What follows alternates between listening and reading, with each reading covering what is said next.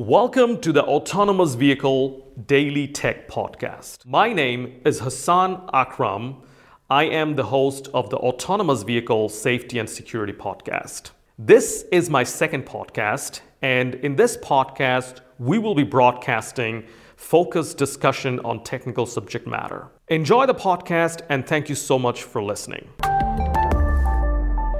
What do you, what do you think of the what do you think in, in terms of this what you've just explained to for for a startup? What do you think of the automotive hardware supply chain right now? Um, in which direction is it is it going in in Munich or in Germany overall? Um, yeah, I think at the moment um, there's a lot of stuff happening. Yeah? I mean, especially now with um, the electrification uh, we had the diesel scandal, which shook up the whole automotive industry a few years ago. Now everybody seems to go electric. Uh, we still don't have a lot of electric cars on the road. Uh, I think there's still a lot of controversial discussion if this is now the one answer or not. Um, what I also find interesting is that um, hydrogen is becoming more and more popular.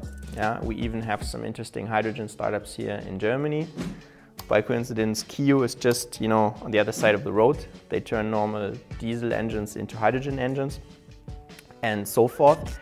And I think what we will see is traditional automotive manufacturers that were just basically forming metal or doing relatively simple things now are endangered uh, because their components might not be needed or now um, they have to make them smart because cars are becoming smart.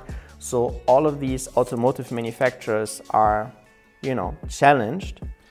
And then again, you have a lot of uh, other companies that are starting spin-offs, you know, new product divisions, a lot of startups. But on the other hand, I think we have so many smart people in Germany um, that we will master this.